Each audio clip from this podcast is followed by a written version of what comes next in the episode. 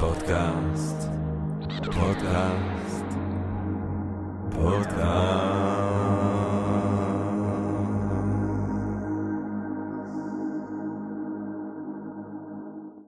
טוב, ברוכות וברוכים הבאים גבירותיי ורבותיי לפודקאסט של Think and Ring Different, פודקאסט למי שאוהב לחשוב ולשתות.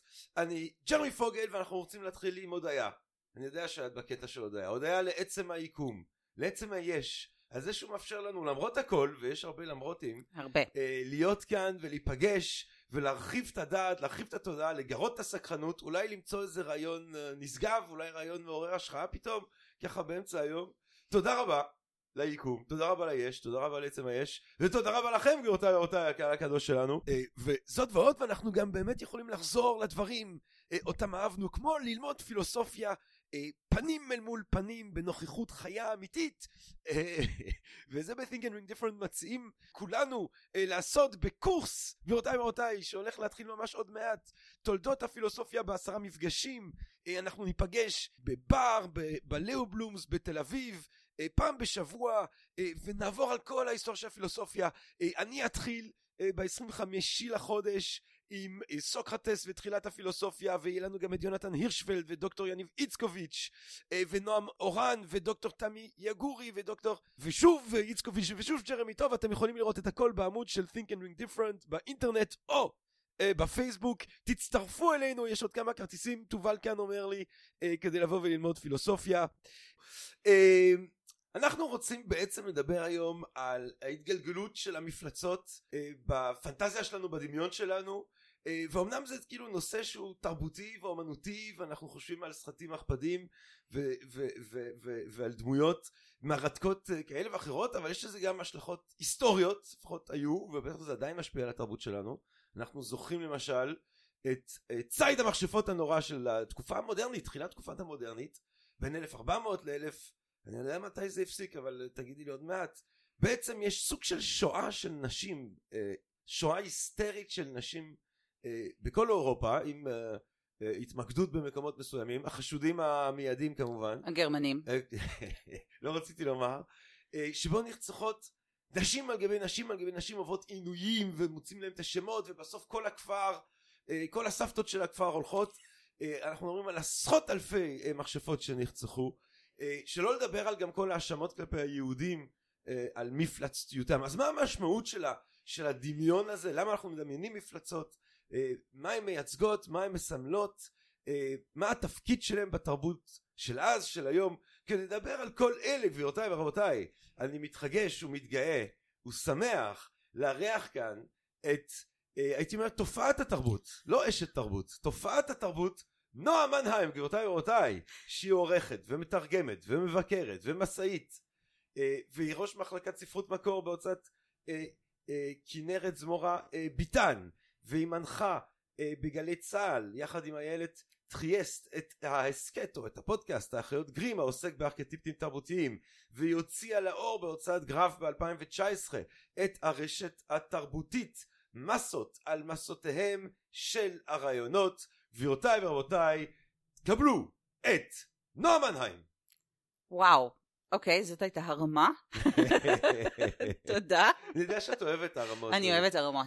אני כולי מרימה. את חייבת שיהיה שמח. חייבת, חייבת.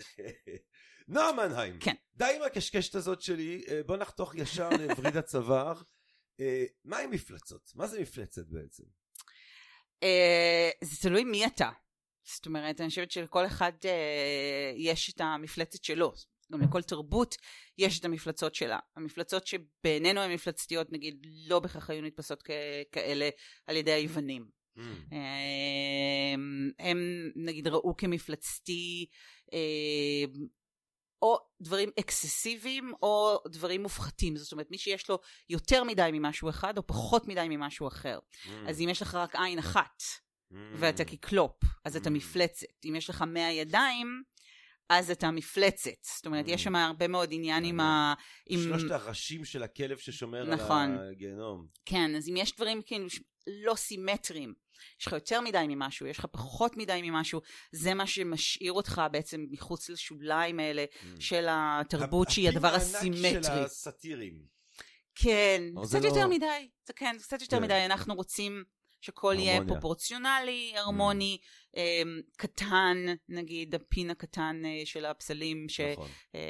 שנחשב בעצם לאיזשהו סוג של שיא היופי או אה, הגבריות. אה, אז אני חושבת שכל תרבות מטפחת בקרבה את המפלצות שלה ומוציאה אותם בעצם אה, מקרבה. זה מי שאנחנו מוציאים מחוץ לגדרות שלנו, שאנחנו שמים בשוליים שלנו, ושמגדיר אותנו. אה, אפילו תחשוב על האמזונות, כן, שמסתובבות שם סביב לשוליים, בלימינליות כאילו של, ה, אה, של היווניות, ובעצם הנוכחות שלהם שם מגדירות מה זה להיות גברי. זה להכניע את הנשים האלה שנמצאות בשוליים. Mm. אמ, אז באמת מה המפלצת שלך אומר יותר עליך מאשר על המפלצת. זאת אומרת, את, את באופן רואה, את טבעי. רואה בטיפוסים האלה, בדמויות האלה של המפלצות, איזשהו ייצור גבול, שבאמצעותו אני מגדיר את עצמי, ואני כן. משקף גם את ה... אה, מן הסתם את הערכים שלי, אבל את החששות, את הפחדים. כן, Mm. בפירוש. זאת אומרת, ובגלל זה הן עוברות כל כך הרבה תמורות ו- ושינויים לאורך השנים, ואני חושבת שדיברת, הזכרת את המכשפות, ואני חושבת שהמכשפות זה באמת אחת הדוגמאות אה, שאני אוהבת. אה, כי אם אנחנו אה, חוזרים אחורה מלא מלא מלא מלא, אז אנחנו יכולים לקבל את השילושים האלה של האלות, כן, את אלות הגורל, שהן שלוש אלות גורל. ויש את המוריגן הקלטית, שהיא גם כן איזשהו הרכב או התלכדות כזאת של שלוש אלות. או את אה, הקטה, אלת הכישוף אה, היוונית שיש לה שלוש פנים, כן? ואז השילוב הזה, אנחנו פעם הבאה שאנחנו מוצאים אותו זה אצל שייקספיר עם שלושת המכשפות במקבט, כשבאמצע נכנסת הנצרות וצריכה להגיד אוקיי מה אנחנו עושים עם האלות האלה במקום לזרוק אותם ובמקום אה, למחוק את זכרם שזה דבר שנורא קשה לעשות בואו פשוט נהפוך אותם למרושעות בואו נהפוך אותם ל, אה, לאחר בואו נהפוך אותם למשהו מפחיד ואז מה שסגדתם לו עד עכשיו אה, השילוש הקדוש שלכם ניגף בפני השילוש הקדוש שלנו שהוא שילוש גברי ואתם יכולים אה, להמשיך להזכיר את השמות שלהם אבל עכשיו הם קללה ולא ברכה Mm. שזה מאוד יעיל זאת אומרת הנצרות היא סופר יעילה בדברים האלה זה באמת דת אה, כל כך פרקטית שזה מקסים. יש מקדש למה להרוס אותו? הוא בנוי טוב הוא עשוי מאבן הוא עומד במקום שלו? מעולה פשוט אנחנו נזרוק עליו איזשהו בד ואנחנו נתלה מעליו את הצלב ואנחנו ננכס אותו לעצמנו והאל שאכלס אותו עד עכשיו יהפוך להיות משהו שנמצא מחוץ לגבולות של התרבות שלנו מי שמסמן עבורנו את הרוע המוחלט ו- ושמרנו על פיסת הנדלן המניבה הזאת בלי שום בעיה.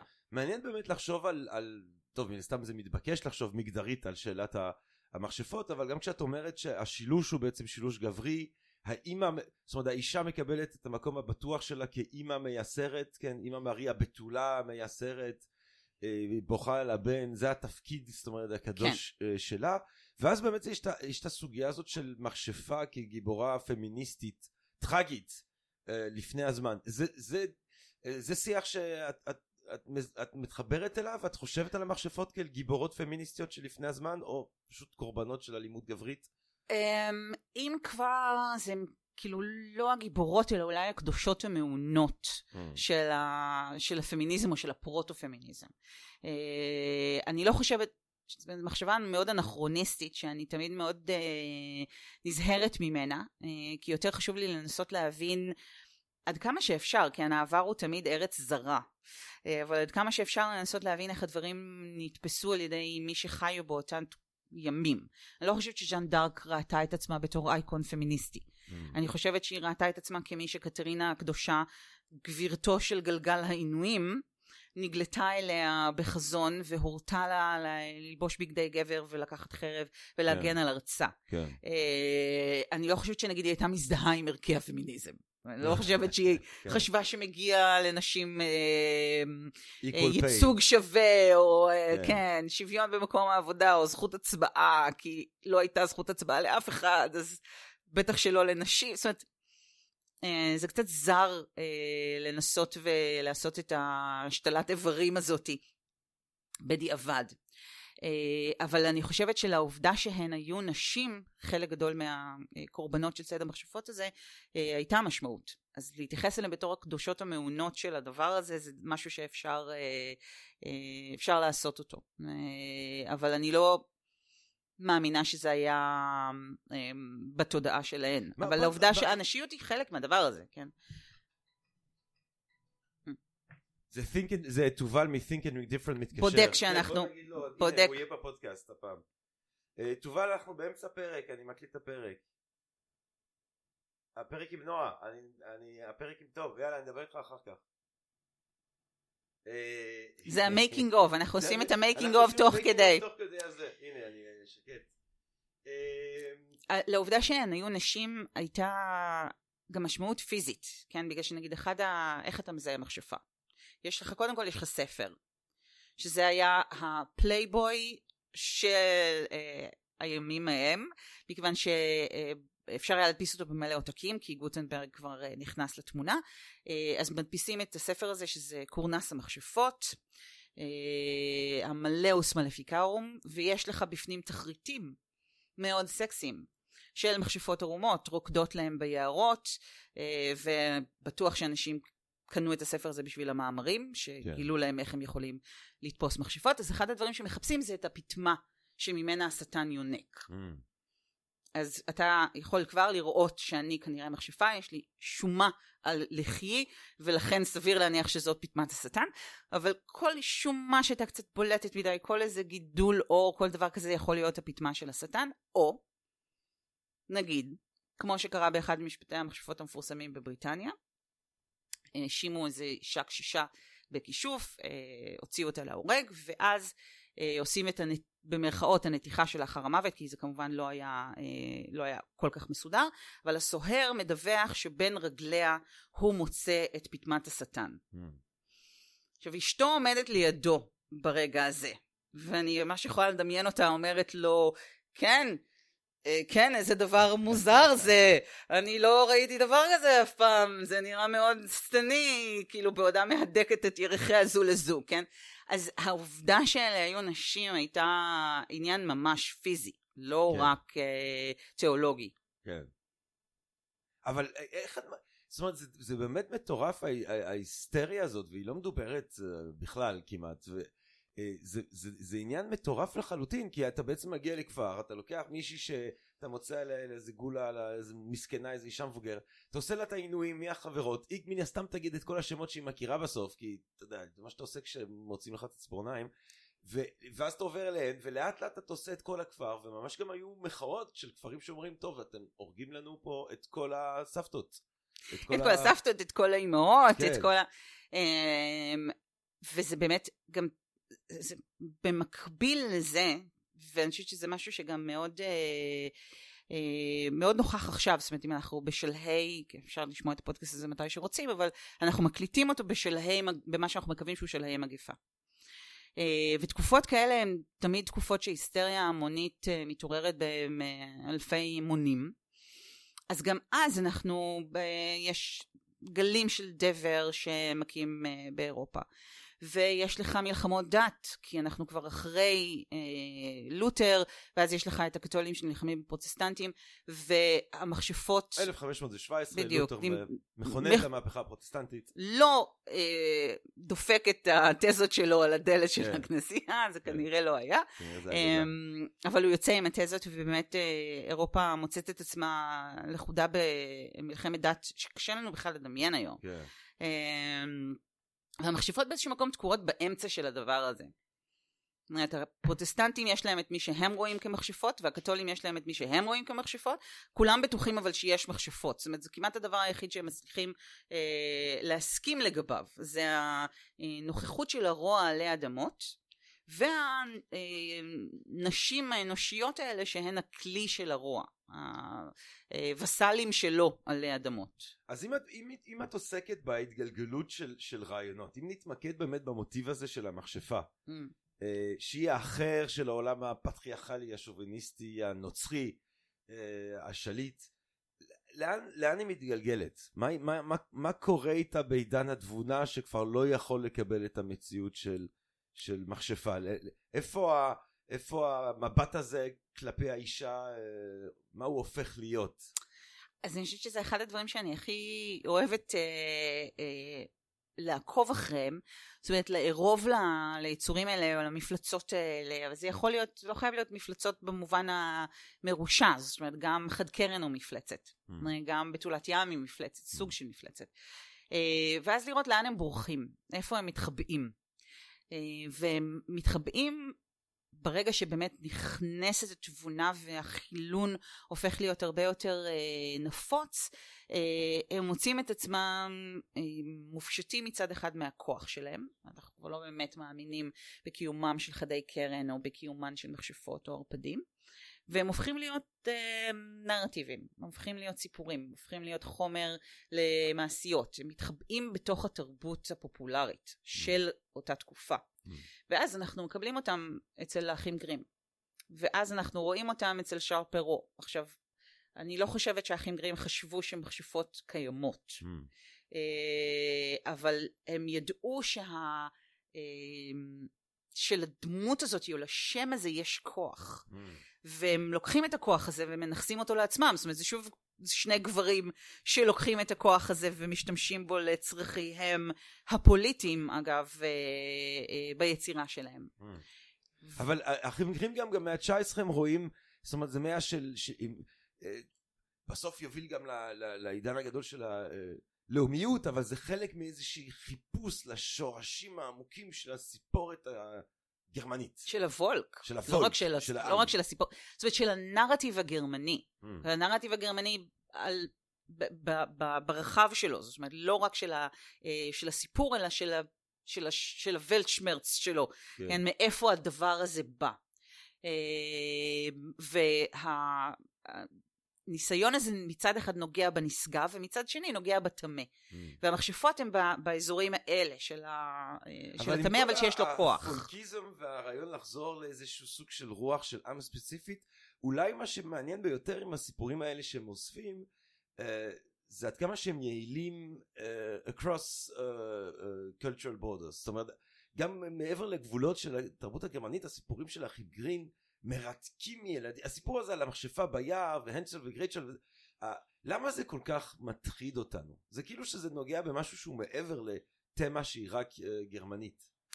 אני חושבת קודם כל שאנחנו מוצאים, זאת אומרת, האתנוגרפיה עוסקת בזה הרבה, זאת אומרת שהתבניות הסיפוריות האלה שחוזרות על עצמם, הארכיטיפים האלה שמופיעים בתרבויות אחרות, וזה יכול להיות ברוסיה ואז זה בבייגה, אה, שיש לה את הבקתה שלה על רגלי התרנגולת, והיא עפה על אה, מכתש ועלי ברחבי היער, וגם כן מחפשת את, ה, את הקורבנות שלה שם.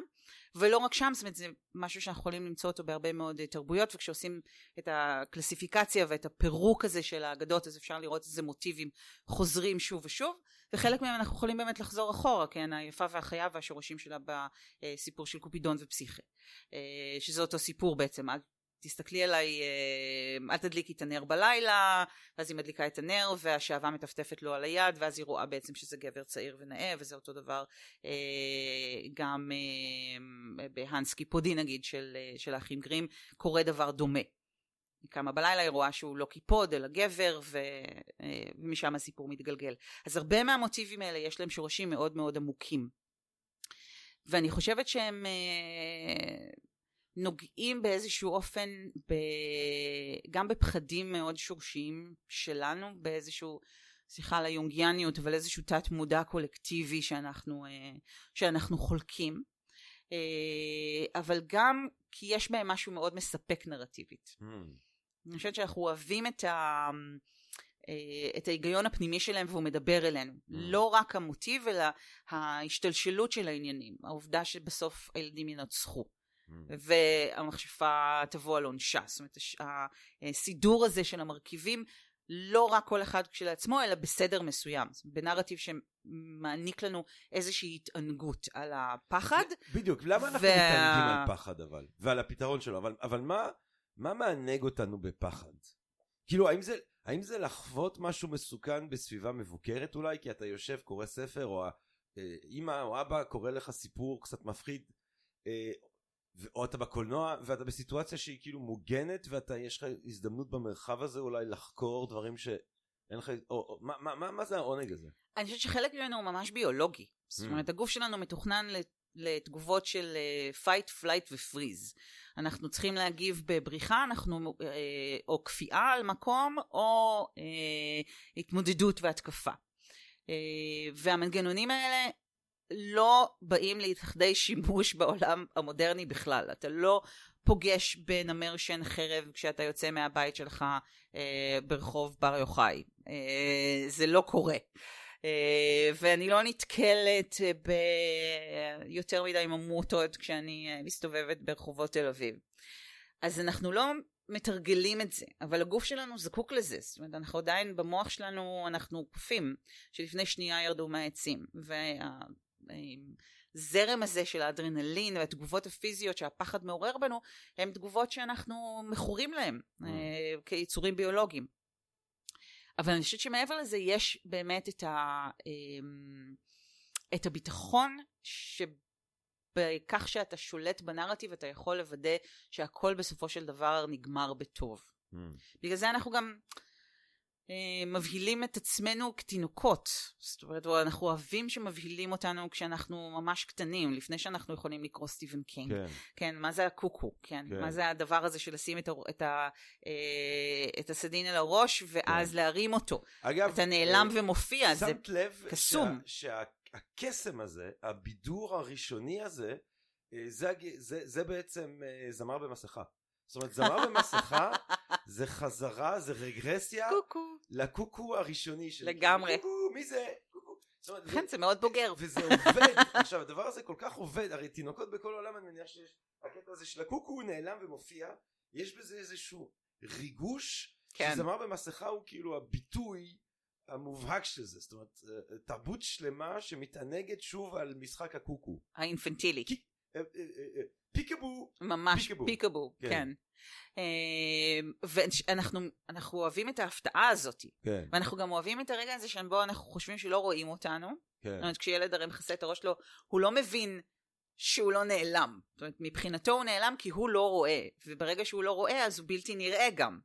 אה, אז אני חושבת שיש לנו את, הדחף באמת הילדי הזה של לשחק עם הדברים האלה.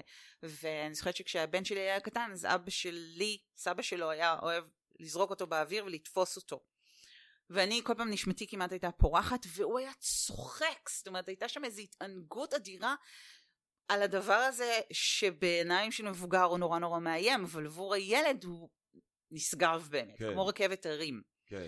ואתה מרגיש שאתה מבריש את שולי מעילו של המוות ואתה מצליח לצאת מזה בחיים אה, איזה עונג יכול להיות גדול יותר עבור יצור בן תמותה מאשר הדבר הזה. כן. אה, זה אני חושבת שמספק לא רק ברובד הביולוגי שלנו, אלא גם ברובד הפסיכולוגי העמוק שלנו. כי? כי אנחנו מצליחים לרמות את המוות. Mm. מה, אם אתה הולך באמת למיתוסים הקדומים ביותר, זה הדבר שאנחנו מנסים לעשות אותו כל הזמן. Mm. אה, מגילגמש והלאה. אה, זה היכולת שלנו לרמות את המוות, mm. אה, לברוח ממנו, להסתתר מפניו, להערים עליו ולפחד מהאפשרות שמשהו נורא ואיום יקרה לך. ולצאת מזה בשלום, זה לעשות את הדבר הזה, זה להתמודד עם המלאך של יעקב, כן, לריב איתו, לאחוז בו ולהיות, ולצאת המנצח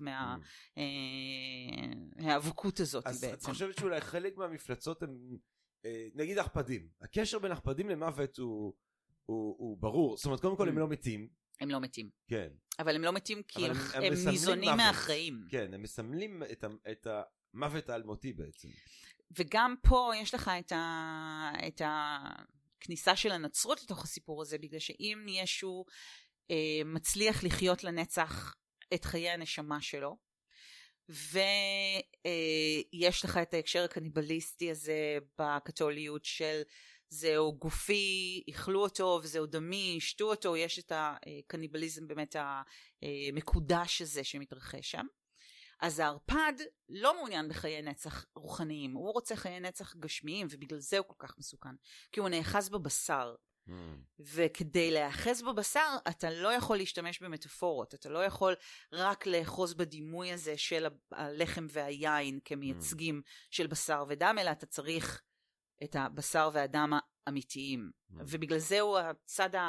הוא הסיטרא אחרא של, mm. ההצלה של ישוע, של ישוע. כן. האנטי קרייסט הוא היריב הגדול בעצם, וגלגול של השטן עלי אדמות, בתור. מי שמייצג את, ה, אה, את מי שהגיע כאילו, או מחפש את אותו דבר שישו חיפש, אבל הוא מוצא אותו באמצעים שהם טמאים. והיהודי כמובן, אתה יודע, נכנס לתוך המרחב הזה באופן הכי כן, טבעי. מרגיש שם בבית. מרגיש בבית. מרגיש הכי בבית. אנחנו הרי השתמשנו, עוד לפני הערפדים אנחנו השתמשנו בדם של ילדים נוצרים למצות. מה... היינו פה קודם. לא חידשו, כן. כן.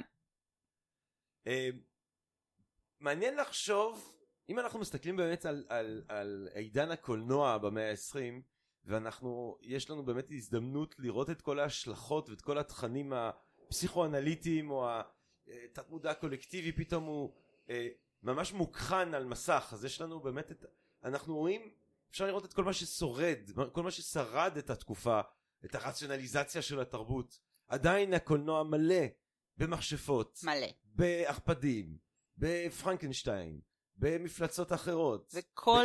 פעם יש איזה משהו אחר. זאת אומרת, אם כל פעם יש להם נגיד, היום מרפדים ואנשי זאב הם מאוד מאוד סקסיים. כן.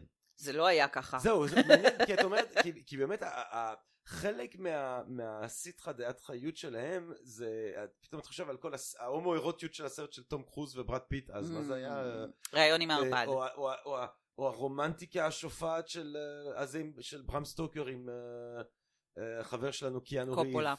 קופולה, כן. כן. באמת הם נהיים, הם נהיים סקסיים, הם נהיים בשרניים. הם נהיים סקסיים עוד נהיים- במאה ה-19. Mm, זאת אומרת, כבר בדרקולה של ברם סטוקר בספר, כן. אה, ועוד לפניו בוומפיר של אה, פולידורי. אה, ובטח שבכרמילה של שרידן לפנו, המיניות מאוד נוכחת, כמו שהיא נכחה אצל המכשפות אגב. כן. זאת אומרת, כמו עם התחריטים האלה של, של קורנס המכשפות. כן. אומרת, לכל מי שעובד את השטן או קשור אליו, יש חיי מין מאוד מספקים. כן. זה זה מה שהוא מספק. בעיה, זה החלק כן, שלו זה, של הדין. בדיוק, כאילו כן. אתם, זה, בשביל זה באים אליו, כאילו, כן. זה, זה מה שהוא מוכר. אה, אז אני חושבת שהרוע והמיניות אה, כרוכים אלה באלה אה, עוד מקדמת דנא. אבל הייצוגים של הערפד לפני המאה ה-19 הם לא כל כך סקסיים, כן? הוא מין איזה יצור שורץ קברים כזה, נגיד מאוד דומה לאיך ש... עשו אותו בהתחלה שם. בדיוק, כן. שנוספרטו של כן. אה, מורנאו, כן. כן, שאורלוק שלו הוא איזה מין באמת מאוד יהודי קרח עם אה, שיני אה, חולד כן. מחודדות כאלה, מש, משהו שמעורר את כל הקסנופוביה שלנו. זאת אומרת, יש בו משהו זר בהגדרה, אתה לא יכול להסתכל עליו ולראות בו אה, משהו מושך. Mm, אבל התעתוע הוא כשאתה אה, יכול להתחפש לבן אדם. שאתה יכול לראות כמו בן אדם נורמלי, אבל בעצם אתה מסתיר מאחורי החזות שלך אולי, את אולי הוא המפלצת. הפך להיות אה, סקסי העכפד, אה, אולי אני תוהה אם, או, ה- או אם הפן הזה של הדמות הזאת הופכת להיות בולטת בתרבות האמריקאית בגלל שהיא תרבות כל כך בעצם פוריטנית? אה, היא בהחלט תרבות מאוד פוריטנית, ואני חושבת שנגיד אצל קופולה, אם אתה חושב על מתי הסרט יצא, אה, אז לחשוב על משהו שעובר בדם. כן, ומדביק אותך, כן, אה, ויכול להתפשט באופן הזה, כן. על ידי חדירה שהיא לא חדירה נאותה במרכאות. כן, זה לא גבר שחודר לאישה, שזה לצרכי- בסדר. לצרכי, זה, לא, זה לא חדירה לצרכי אה, ילודה. כן. כן. ואפילו לא, אפילו לא חדירה לצורכי עונג, אלא יש שם איזה משהו, כאילו יש שם איזה טוויסט, כן. כן? הכאב הוא חלק מהדבר הזה. כן. אמ, אז אני חושבת שזה תמיד אמ, משאיל את עצמו, כמו שאומרים ידידינו האמריקאים, למגוון של אמ, מטאפורות שהן יכולות להשתנות לאור מה שמהווה את המגפה של התקופה. כן. אז שמה זה האיידס, ולכן Mm. בארצות הברית זה מאוד מאוד רלוונטי באותם ימים, כי אי אפשר לדבר על זה כמעט ישירות. Mm, אה, אבל כשזה היה נאצים ומבחינת היטלר אנחנו היינו הערפד של ההיסטוריה, אה, אז מדובר על חדירה שהיא תרבותית. אבל גם על חדירה שהיא חדירה ביולוגית, כן, היהודי שמטמא את הבתולה הארית Mm. ה- אה, הטמא והאזעקה. וכשמסתכלים נגיד על, יש סצנות בדרקולה, בסרט הרי האילם, אה, לא האילם, סליחה, עם אה, בלה לוגוסי, אה, שנעשה על פי הספר של ברם סטוקר, ואחר כך על אה, היהודי זיס, אז יש סצנות שנראות בדיוק אותו דבר, אותה עמדה של הערפד במקרה האחד ושל היהודים במקרה השני, מאחורי האישה הבלונדינית, כשהידיים שלו על הכתפיים שלה והוא נראה כאילו שהוא עומד לנשוך לה את הצוואר. זאת אומרת, Mm. החשש הזה מהזר שמטמא Mm, את הדם, mm, קיים שם עוד אפילו בספר של אה, סטוקר יש כל מיני ביטויים של אה, אנטישמיות mm, אה, שחבויים שם בין, ה... בין הדפים. Mm. הסוכן היהודי שבעצם אה, אחראי לכך שדרקולה והספינה שלו מגיעים, אה, דמטר מגיעה לחופי לונדון ואז פורקים את הארונות עם האדמה שהם לוקחים איתם מטרנסילבניה, אז הסוחר הזה שמאפשר את כל הדבר הזה הוא יהודי. mm. הילדהיים או הילדסהיים אם אני Mm. זוכרת נכון אה, את השם שלו מתואר מעניין. גם מאוד אה, מגעיל כאילו הוא מין יודע מה הוא שיילוק עושה או... שיילוק כזה זה לא ברור אבל זה לא נראה שאכפת לו גם אם כן אה, הוא מרוויח מרוויח עסקים. בדיוק זה רק עניין עוד של כסף מגמה באמת אמריקאית עם המפלצות אה, לסוגיהם, אה, שכבר מתחילה בשנות ה-80 עם אולי היצירה הוורוולפית עם Teen Wolf, אה, איך קוראים לו? אה, עם מייקל ג'יי פוקס מייקל ג'יי פוקס, עם מייקל ג'יי פוקס. כן ואז אחר כך גם עם הסדרה הזאת של הערפדים, אה, בדם אמיתי. באפי זה כאילו לעשות לזה כן. בנליזציה, זאת אומרת זה, המפלצות אה, מהאחים גרין ומאירופה המוזרה והמשונה והזקנה מגיעות ל- להיי סקול. כן. אה, ואני חושבת שזה גם מאוד טבעי להם להיות שם במיוחד לאנשי הזאב כי זה הכל עניין של הורמונים. Hmm, זאת אומרת זה השל גיל שבו נערים מתחילים להפוך להיות אנשי זאב הם כן. מצמיחים שיער כן. הם אה, מדיפים אה, ריחות חייתיים. סליחה. הם מאבדים שליטה. הם מאבדים שליטה אה, על האיברים שלהם כן Mm. הם, אה, זה גם קורה לבנות כמובן כן אבל אצל בנים אני חושבת יש משהו בחיצוניות של זה יש חשש שיש פה loaded cannon פתאום, שיש כן, פה איזה פצצה כן, הורמונלית נכון. חסרת שליטה, בקושי והם- שולטת על עצמה. והם רעבים כל הזמן Hmm, גם פיזית כאילו תנסה להיות אה, הורה לילד מתבגר עם אה, מקרר מלא כן. תוך יומיים לא נשאר שם שום דבר, הם שואבים את כל האוכל. אה, אבל יש גם איזשהו רעב מיני שהם לא יודעים מה לעשות איתו והם לא יודעים איך לפרוק אותו. המון כעס גם. באמת, פעילות הורמונלית מטורפת כן. כזאתי. קחי זאת, ו... ולכן למקם את זה בתיכון זה... מתבקש. זה מתבקש. כאילו זה הכי... בגלל שזה אמריקאי זה נורא נורא לפנים. אמ, אבל סיפורים של אנשי זאב, המון מהם, גם בגרסאות הכי מוקדמות שלהם, ויש לנו אה, כאלה, אולי הכי ידוע זה של מארי דה פרנס, אה, על ביסקלברט, האביר, שגם שם יש את השרשל לפ"ם. זאת אומרת, אשתו גונבת לו את הבגדים שמאפשרים לו להפוך להיות חזרה לגבר, וקולט אותו בדמות הזאב שלו. Hmm, ותמיד יש שם איזו אישה בסיפורים האלה, שהנוכחות שלה היא זו שהופכת את הגבר לזאב. hmm. אה, זה קיים אפילו בכיפה אדומה. זאת אומרת Mm. שזה, שם אין לך גבר שהופך לזאב, אבל יש לך זאב שמדבר כמו גבר, Mm. אה, ומתחפש, וכן, כן. מתחפש לסבתא, כן, מתחפש לבן אדם. כן. אה, אז גם שם יש את ה... וזאת אחת האגדות הכי מיניות. כיפה- אדומה. כשאתה חושב פתאום על כיפה אדומה. כאילו איכשהו זו אגדה שנורא עובדת, אבל איך היא יכולה לחשוב שהסבתא שלה זאב? זאת אומרת, יש שם איזה חור בעלילה כגודל העלילה. כאילו מה, כמה, מה, מה הקטע של הסבתא שלך? כאילו... כמה היא- מכוערת סבתא שלך כן, שאת חושבת כן. שהזאב, יש- שסבתא שלך תמיד- יכולה להיות זה גם נורא מעניין זאב. שכילד אתה רואה את התמונות של הזאב עם הכובע סבתא עם כן. הפיג'מות ואתה אומר אוקיי הוא התחפש עכשיו הוא היא חושבת שהוא סבתא אבל אני חושבת שזה כן מאוד הולם ובמובן הזה אני חושבת שוב שדיברנו על כמה כמה האגדות האלה עובדות כמה הן נכונות באיזשהו רובד מאוד מאוד עמוק הילד ששם על, הג... על הראש שלו סיר והוא אביר עכשיו. כן.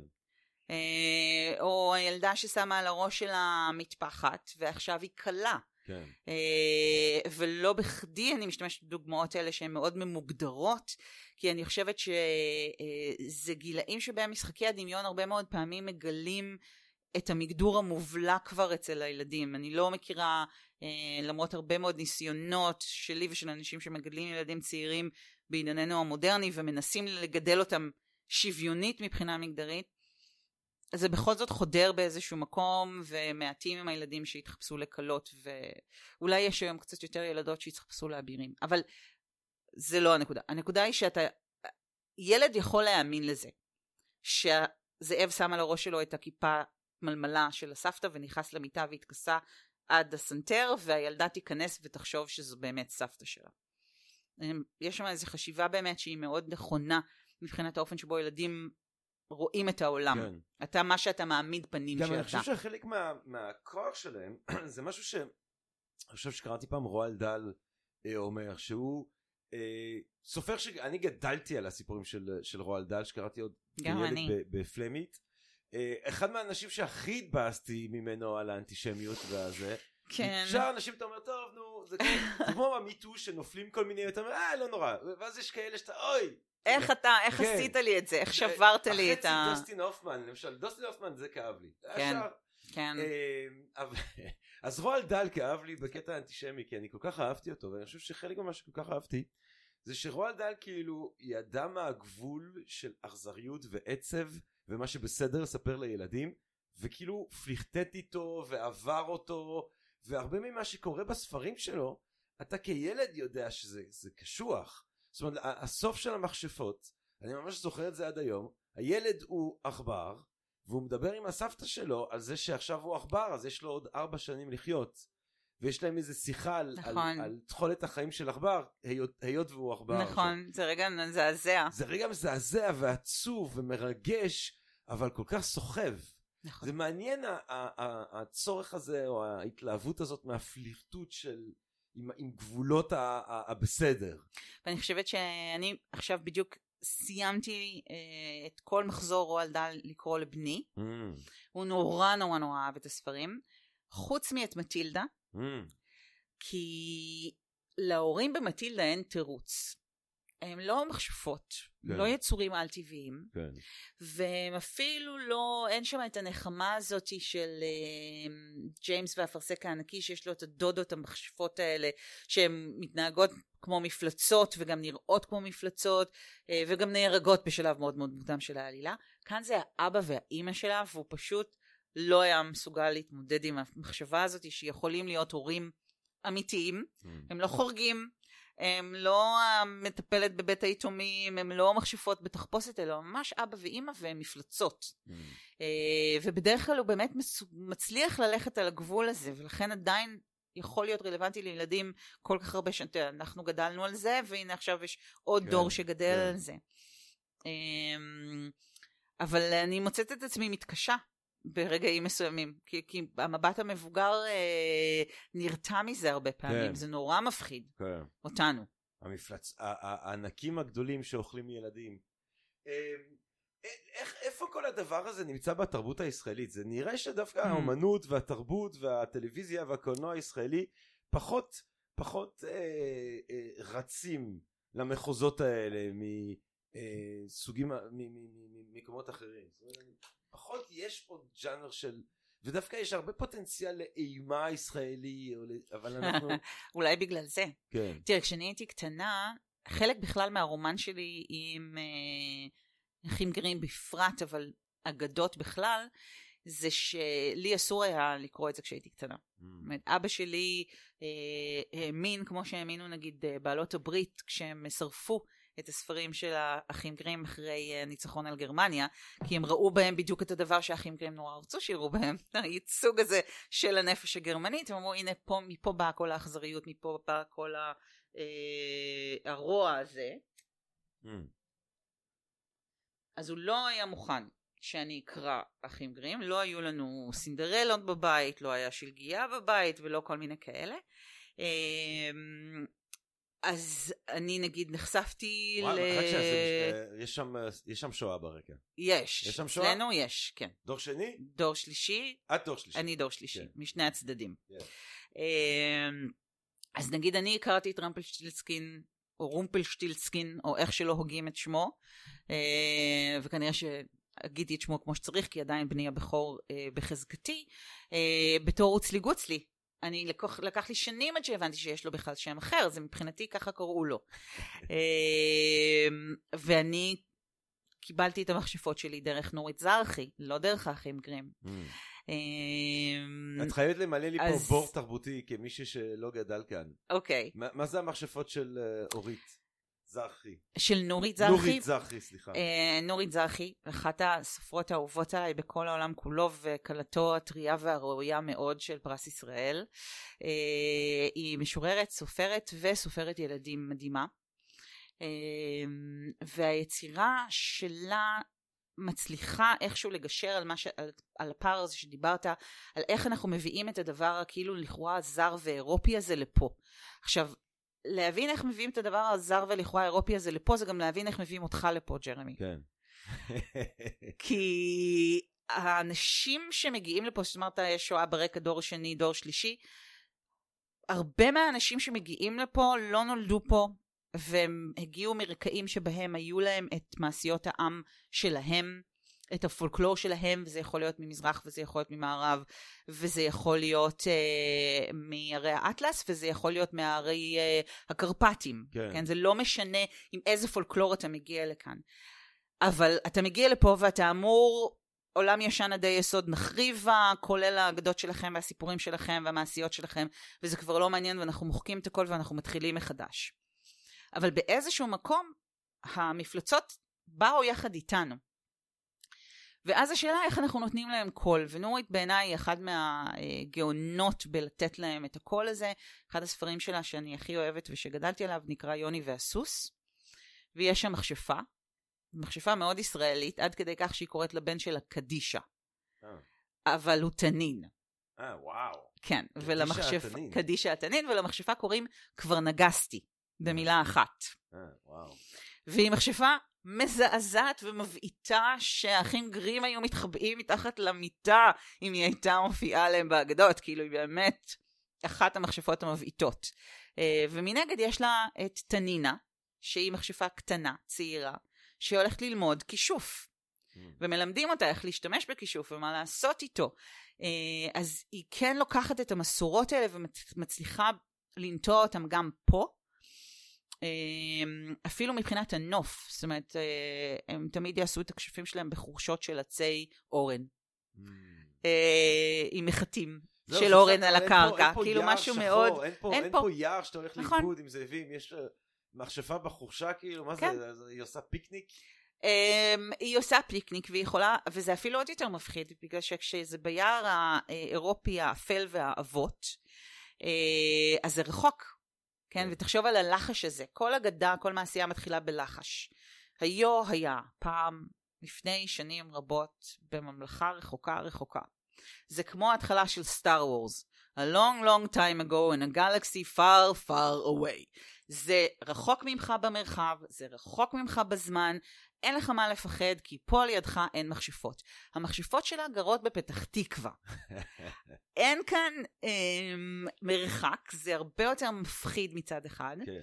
ומצד שני זה גם טוען את המילים שאנחנו רגילים להשתמש בהם באופן אה, לא מחושב, בהמון משמעות, כי אם המכשפה גרה בפתח תקווה, אז השם של המקום פתאום נטען מחדש. Mm. המשמעות שלו מקבלת פתאום אה, מקום בתוך הטקסט. אבל זה דווקא מעניין ש... זאת אומרת, אני... אולי חלק מה... מה... מזה, מזה שיש פה...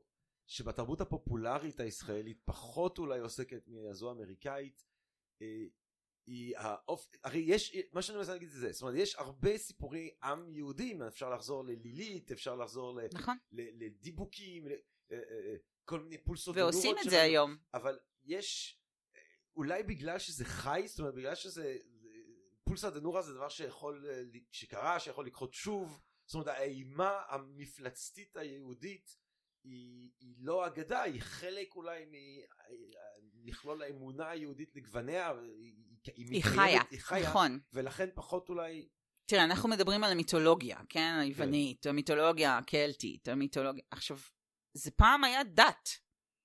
אנשים האמינו בפן. אנשים זווחו לזהוס, והתפללו להרה. וזה היה מבחינתם פרקסיס דתי לחלוטין. עכשיו, כל עוד הדת חיה, הרבה יותר קשה לעשות איתה דברים. כן. הרבה יותר קשה לעצב אותה, הרבה יותר קשה להשתמש בה כחומר גלם לסיפורים. אה, כי יש לך עדיין, אה, האמונה נוכחת, והאמונה יש לה את הנרטיב שלה, כן. והיא מתנגשת במקום הזה. אבל אני חושבת שזה כן קורה יותר ויותר. בכלל, ז'אנרים בספרות העברית, ההתקבלות שלהם היא קשה. אה, לוקח להם הרבה זמן להתאזרח פה. אה, תחשוב על קומיקס, בתור מי שבא ממקום שבו קומיקס אה, הוא דבר מאוד מאוד חשוב. כן. אה, בארץ כבר לא בחיתוליו, זה כבר מדדה על רגליים די שמנמנות ומוצקות, אבל עדיין, אי אפשר להשוות את זה. ואז כן. השאלה איך מאזריחים פה את הדברים האלה. אה, אבל אה, מי שכותבים היום אה, פנטזיה יהודית בארץ, מתעסקים עם העולמות האלה כל הזמן. כן.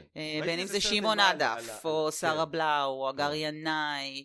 יש- גם יהודים בחו"ל עושים, ראיתי איזה, ס- או- או אני לא יודע אם זה הפקה ישראלית על הגולם שראיתי Mm. איזה סרט אימה לא מזמן. כן, זה לדעתי יש שם ישראלים שמעורבים כן. בעניין. כן. אמ, שהגולם הוא ילד כזה. נכון, כן. נכון. אמ, יש לנו באמת שפע של חומר, אה, אבל קודם כל זה חומר שאנחנו לא גדלים עליו. זאת אומרת, אני נגיד, אה, שגדלתי במשפחה דתית, הרבה מהמיתולוגיה היהודית לא הייתה מוכרת לי עד אה, גיל יחסית מאוחר, לא נגיד לילית, לא מלמדים ילדים בבית ספר מי זאת כן. לילית. כן, אה, אתה לומד את הדת, אתה לא לומד את המיתולוגיה. כן, אה, אתה לא לומד את הדברים שנמצאים שוב בשוליים של הדבר הזה. כן. ולוקח זמן לנכס אותם בחזרה לעצמך, ולעשות איתם דברים. ואולי אנחנו עסוקים מדי בלפחד מדברים שהם לא מפלצות? זאת אומרת, אולי, זאת אומרת, אם, אם, אם המפלצת במידה מסוימת היא ביטוי לפחד מהמודחק, אז לנו יש פחדים לא מודחקים בשפע? בדיוק. אתה יכול פשוט לפתוח ישראל היום, אתה ממש לא חייב כן. לפתוח ספר אימה, זה כן. נוכח איתך וזה קיים כאן, אה, ואתה לא צריך את המטאפורה, יש לך את הדבר עצמו. כן, עכשיו גם בכלל, ספרויות שנוגעות באימה או בפנטזיה או מדע בדיוני למשל, שבכלל לא הזכרנו פה, אה, זה ז'אנרים שמאפשרים לך לדבר על האחר. להבין את האחר, לפחד מהאחר, להגדיר את האחר, להגדיר את עצמך מולו. עכשיו אנחנו מגיעים לכאן מכל כך הרבה מקומות שבהם אנחנו היינו האחרים. אנחנו מגיעים לפה ומייצרים לנו מדרגים של אחרים משלנו. אז קשה לנו לפעמים להבין שמישהו שגר במרחק של 20 דקות נסיעה מכאן הוא בן אדם עם רצונות וצרכים ומחשבות ונפש משלו, אז לחשוב שלערפד יש כאלה זה כבר כאילו באמת יותר מדי רחוק. אה, ויש משהו בקיום פה שהוא נורא קונקרטי והישרדותי עדיין, כן, אה, וגם בתרבות כאן עד באמת העשורים האחרונים היה דבר, הייתה דבר כזה. אה, ולכן אין כאן מספיק שוליים. כאילו הכבישים פה, אתה יודע, כמו שאתה נוסע על כביש בלי שוליים ואין לך איפה לעצור, אתה צריך לרגע, אתה צריך רגע להשתין, או אתה צריך לשתות מים, ואין לך איך, הכביש פשוט ממשיך, אתה יודע שיש עוד איזה, אתה מסתכל בווייז, עוד חצי שעה, עוד 40 דקות של תחנה שאתה יכול לעצור בה. וז'אנרים הם השוליים האלה של הספרות, שאתה יכול רגע לעצור, לרדת ולהסתכל על המכוניות שחולפות על פניך. Mm, וזה דבר שאני חושבת שעדיין אין לנו הרבה ממנו, או אין לנו מספיק ממנו, גם בגלל הגודל, כן, אנחנו קטנים, כן, כן. קשה פה, אה, אין פה מספיק מרחב כמעט לשוליים. אה, אבל זה משתנה, זה הולך ומשתנה לאט לאט, בעיקר בגלל שיש לך כל מיני יוצרים שגדלו יותר על הז'אנרים האלה, וככל שהם אה, מגיעים לעמדות שבהם הם יכולים או להשפיע או ליצור, אתה רואה את זה משתנה. Mm. אתה רואה את זה נוכח יותר ויותר פה בתרבות. אה, היה כבר סרט זומבים ישראלי, ואימה מחלחלת לאט לאט, היה סדרה על בתולות ים אה, שנעשתה כאן, של אה, שחר מגן. Mm. אה, לאט לאט אנחנו רואים את זה משתנה. באמת הזומבי אולי זה צו השעה עם ה- האפקט המגפתי או היסוד המגפתי. אני לא יודע אם הזומבי, זאת אומרת, נראה לי באמת זומבי זה יכול להתחיל מעיסוק עם המוות, אני לא יודע מתי הדמות הזאת אה, מתחילה להופיע. ב- אני, זה המפלצת הכי שנואה עליי, אני שונאת זומבים. לא, אמ, לא יודעת, אולי באמת הקניבליזם הכל כך אה, אה, בולט, בוטה, כן. בוטה, שהם, אה, שהם קיבלו ושהם ניכסו לעצמם. זומבי זה שאלה, כי השורשים של הזומבי נעוצים מאוד מאוד עמוק בעבדות, Mm, וביחס אל העבדות. mm. אה, ובפחד מהעבד שמתקומם על מעבדים, זאת אומרת ממרד עבדים Mm. שקמים על אדוניהם. אה, ובגלל זה זה מפלצת מאוד אמריקאית, זאת אומרת זה בא מה... נוצר מתוך הדתות האלה שמצטברות ומתמזגות להם שם במכלאות העבדים בסנטו דומינגו בעיקר, ומיובא יחד איתם לארצות הברית דרך הוודו, שזומבי זה לא מרכיב מאוד מאוד משמעותי בדת של, בדת של הוודו, אה, ובאמת בארצות הברית הוא הופך להיות משהו היום, כן, המפלצת הזאת שמתנדדת ורק רוצה לאכול מוחות. ו... כן.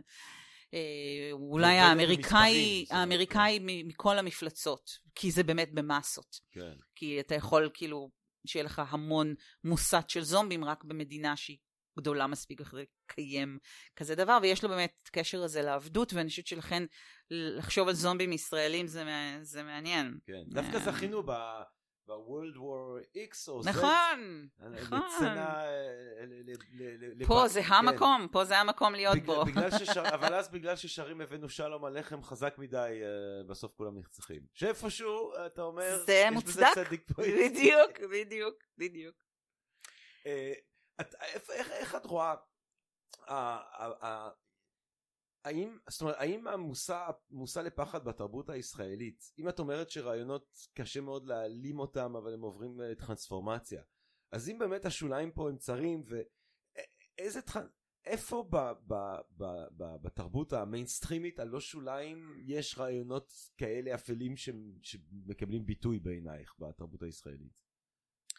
אני חושבת שספרות מתח נגיד מצליחה כאן כי היא יכולה לעשות קצת את הדבר הזה אה, אבל היא עושה, היא תמיד מעוררת את הפחד ומיד מעלימה אותו. אה, היא תמיד אה, יוצרת בלגן כדי לסדר אותו, זאת אומרת היא מאוד מאוד מאורגנת במובן הזה. אה, וגם אנחנו שמים כאילו במרכז את ה... זאת אומרת, לוקחים את הווריאנט של ספרות הריגול ואז במרכז יש לנו את סוכן המוסד העשוי ללא חת, אז בכלל אנחנו פה אה, בטריטוריית הזקפה הלאומית, וזה תמיד מאוד מספק. אה, ואני חושבת שלהרבה מאוד מהפחדים שלנו אנחנו לא נתנו ביטוי. אה, ודווקא יצירות שנכתבו בעברית שהן קשורות למדע בדיוני ולא לפנטזיה, הן כמעט תמיד דיסטופיות. Mm. אה, זה, אני לא יודעת, פונדקו של ירמיהו והדרך לעין חרוד ומלאכים באים של יצחק בן נר אה, ועוד ועוד ועוד דוגמאות אה, כי כשאנחנו מסתכלים על העתיד הוא נראה לנו נורא זה העניין, קשה לנו לדמיין עתיד. מאוד קשה לנו לדמיין מה- עתיד היה לנו פה פרק עם אורי אביב על אה, מדע בדיוני וגם אחת מהסברות על אה, היעדר של, של מדע בדיוני ישראלי זה היעדר כוחות דמיון מה יהיה פה בעוד 50 100 כי אנחנו חיים את הדמיון. כן. אם תרצו אין זו אגדה. כן. רצינו זה הפך מאגדה למציאות וכאילו זהו. זאת אומרת אנחנו כאילו אמורים לחיות את האוטופיה הזאת. כן. ואוטופיה זה דבר נורא מסוכן זה דבר שאין בו שינוי. זה דבר שכדי להגיע אליו אתה צריך למות בעצם כי זה גן העדן כן? Mm. אה, אתה לא יכול. להגיע לגן העדן בחייך. כן וזה נבלם באיזשהו אופן זה נעצר בגלל הדבר הזה כי אנחנו מנסים להגשים את המחשבה האוטופיסטית הזו אה, שהיא מחשבה שמאפשרת נורא מעט תנועה מעט אה, דינמיות Mm. בעצם Mm. ולכן קשה לנו כשאנחנו מרחיקים את המבט שלנו מרימים רגע את העיניים מהכאן ועכשיו ומנסים להסתכל קדימה מאוד קשה לנו לראות מה יש שם אנחנו לאט לאט לקראת סיום ואני רוצה אבל אז אני רוצה לקראת סיום לשאול אותך לא רק כאינטלקטואלית וחוקרת תרבות בעצמך אלא כי אני כ- לא אלא אה, למה ועוד איך? מה את, את מכשפה אז? אה, סוג של מכשפת תרבות. אפשר להגיד מכשפת תרבות זה נשמע לי. מצוין אני אז אני רוצה מאמצת באמת לשאול אותך כמכשפת תרבות כי גם כאורחת כאוצרת אה, ובתוך התקופה הזאת מה איך את רואה אה, הס- הספרות ספרים פיזית חנויות היו סגורות אה, זה נתן בוסט להוצאות העצמאיות זה נתן. בוסט נהדר להוצאות העצמאיות זה כן. מעולה כן. אה, זה אפשר להם גם לשרוד, זה אפשר להם גם לגדול. אני חושבת שאנחנו בכלל נמצאים בתקופה שהקורונה נתנה לה בעיטה, אבל היא שהייתה שם עוד לפני כן, אה, של מבנים היררכיים גדולים שנשברים. Mm. אה, ואתה יכול לראות את זה ב... נגיד בתחום העיתונות למשל, אה, באופן מאוד מאוד ברור, אבל אני חושבת שגם המבנים המסורתיים הגדולים של ההוצאות לאור עוברים שינוי, אה, והרבה מאוד אפשרויות אחרות צצות, כן.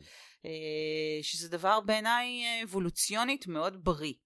אה, זאת אומרת, זה מה שקרה לדינוזאורים, בסופו של דבר לא היה להם מה לאכול, ויונקים צעירים קטנים וזריזים תפסו את מקומם, מילאו את כל הגומחות האקולוגיות שהם אה, זה. אז זה לא שאני אה, באה להספיד את ה...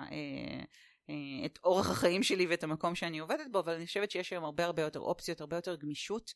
אה, ועם השיחה אה, שהייתה לנו עד הנקודה הזאת, היא הוכיחה משהו, זה את העובדה שסיפורים זה דבר ששורד. כן, ויש בנו צורך לספר אותם, ושיספרו לנו אותם. כן. ולכן אני חושבת שהספר, כאילו הדבר הזה, לא משנה איך אתה קורא אותו ואיך אתה צורך את הנרטיב שלך, זה, זה לא הולך להיעלם. כן. אה, הרבה מאוד דברים יכולים להשתנות באופן שבו אנחנו צורכים אותו, כן. אה, אבל לא הדבר עצמו. חייב להגיד, עכשיו עם פסח זה עונת, אתה מקבל מכל מיני מקומות אה, אה, כאלה כרטיסים לסטימצקי. כן. אה, והייתי בסטימצקי, ואני אני חייב לומר שאני הייתי מאוד מופתע מעד כמה, אני בסך הכל כל פעם אני קונה ספרים בפילוסופיה.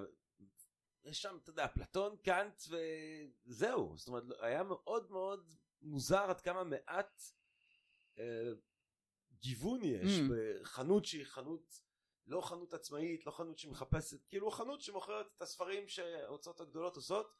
היה שם ממש מעט. הרבה טויז, הרבה... זאת אומרת, ה- ה- ה- ה- הדרך שבה אנשים קונים ספרים אה, השתנה, או... אני מאמינה שכן, במיוחד באמת בשנה האחרונה, בגלל שהרבה הוצאות אה, מכרו באופן ישיר אה, כן. דרך אתרים. כן. אז מי שנכנס לחנויות זה קונים שהם כמעט אגביים. זאת אומרת, אתה נכנס לקניון, יש לך כל מיני סידורים לעשות, ביניהם אתה רוצה לקנות ספר לשבת. כן. ואז אתה קונה באמת מהמבחר שמוצג בפניכם. אתה יודע בדיוק איזה ספר אתה רוצה, אז אתה תיכנס היום לאינטרנט ואתה תמצא איפה אתה יכול לקנות אותו, ואתה תזמין אותו, ותוך 24 שעות אתה תקבל אותו. אנחנו גם למדנו לדחיין קצת. אה, זאת אומרת, לדחות את הסיפוק שלנו. זה כבר לא הדבר הזה של אני רוצה את הספר הזה ואני רוצה אותו עכשיו. כן. אם אתה רוצה את הספר הזה כל כך עכשיו, אז תוריד אותו מעברית. כן. אה, בדיגיטל. כן. ואם אתה מסוגל לחכות 24 שעות ואתה רוצה את הספר הפיזי, אתה תזמין אותו אונליין. כן. אה, אז זה סוגים מאוד מאוד שונים פשוט של קנייה שמתבצעים בשני האתרים האלה. אבל כמכשפת תרבות ואורחת, אה, את אומרת, אה, את לא, את לא מודאגת. זאת לא. אומרת, ה- כי היה דיבור על זה שזה משבר שלא נקום ממנו, זה ופה. תראה, את הספר מספידים באופן אה, כן. אה, אה, מחזורי, כן. אה, מאז היום שבו גוטנברג הדפיס את התנ"ך הראשון שלו. אתה יודע, אתה יכול לראות אנשים מסתכלים על מכבש הדפוס ואומרים, אה, זה לא יתפוס, כן. זה לא יחזיק מעמד. מה, אנשים הפסיקו לכתוב אז ביד? הקינדל, הקינדל היה אמור אה, לעבור. כן, אז הקינדל אמור היה... ו- בסוף אני מקווה מאוד אה. שהספר הוא כמו אופניים. הרי אופניים זה חפץ מושלם. נכון, האנרגיה שאתה מכניס, נכון. זה האנרגיה שקורית. בדיוק. אפשר לעשות אותו חשמלי, אבל גם אבל בסוף... בשביל מה? כן. לא, זה פשוט כל כך, זה, זה בדיוק בגודל הנכון, וזה זה נהדר, זה דבר נהדר. אובייקט נפלא. טוב, אז יאללה, הצלחנו אה, להוציא ממך התלהבות. מה, אני כולי התלהבות. לא, מהרמה של ההתחלה ועד עכשיו. זה נגד הדימוי הציבורי שלך. אני מתנצלת. חייבת לסיים עם איזה משהו ציני. חייבת- אני חייבת לסיים עם איזה משהו לא, את ציני? לא חייבת. אני לא לא, חייבת. את לא חייבת. אני יכולה לספר שכאילו אנחנו ב-think and drink different ושתינו מים כל הרעיון הזה. אז uh, כל העליצות הזאת הבאנו מהבית. לגמרי. כולה אורגנית. אה, מים. איזה כיף מים. מים זה נהדר. איך אני אוהב מים. תחילת החיים, מקור הכל, טלס. אה, גבירותיי ורבותיי, אה, אנחנו אה, שמחים ומתגאים ונרגשים. אה, נועה מנהיים, שישבת איתנו ושהענקת לנו מהמחשבות שלך ומהחוכמה שלך ומהעיסוק הכה מרהיב שלך בתרבות למי שרוצה לקחו יותר הרשת התרבותית מסות על מסותיהם של הרעיונות בהוצאת גרף ב-2019 אה, תזמינו, פשוט תזמינו, אם מעניין אתכם תלכו לאתר בדיוק. ותזמינו וזה יגיע אליכם הביתה. אה, או שאפשר גם בחנויות. אה, אני מודה לך מאוד נועה. תודה, מודה לך ג'רמי. מאוד על הנוכחות שלך כאן, ואני מודה מאוד לכם, הקהל הקדוש שלנו, מקווה שנהניתם מהפרק הזה, מהפרקים שבעזרת השם נמשיך אה, ונקליט. אה, כל טוב שיהיה לכם, רק בריאות, ונשתמע. פודקאסט, פודקאסט,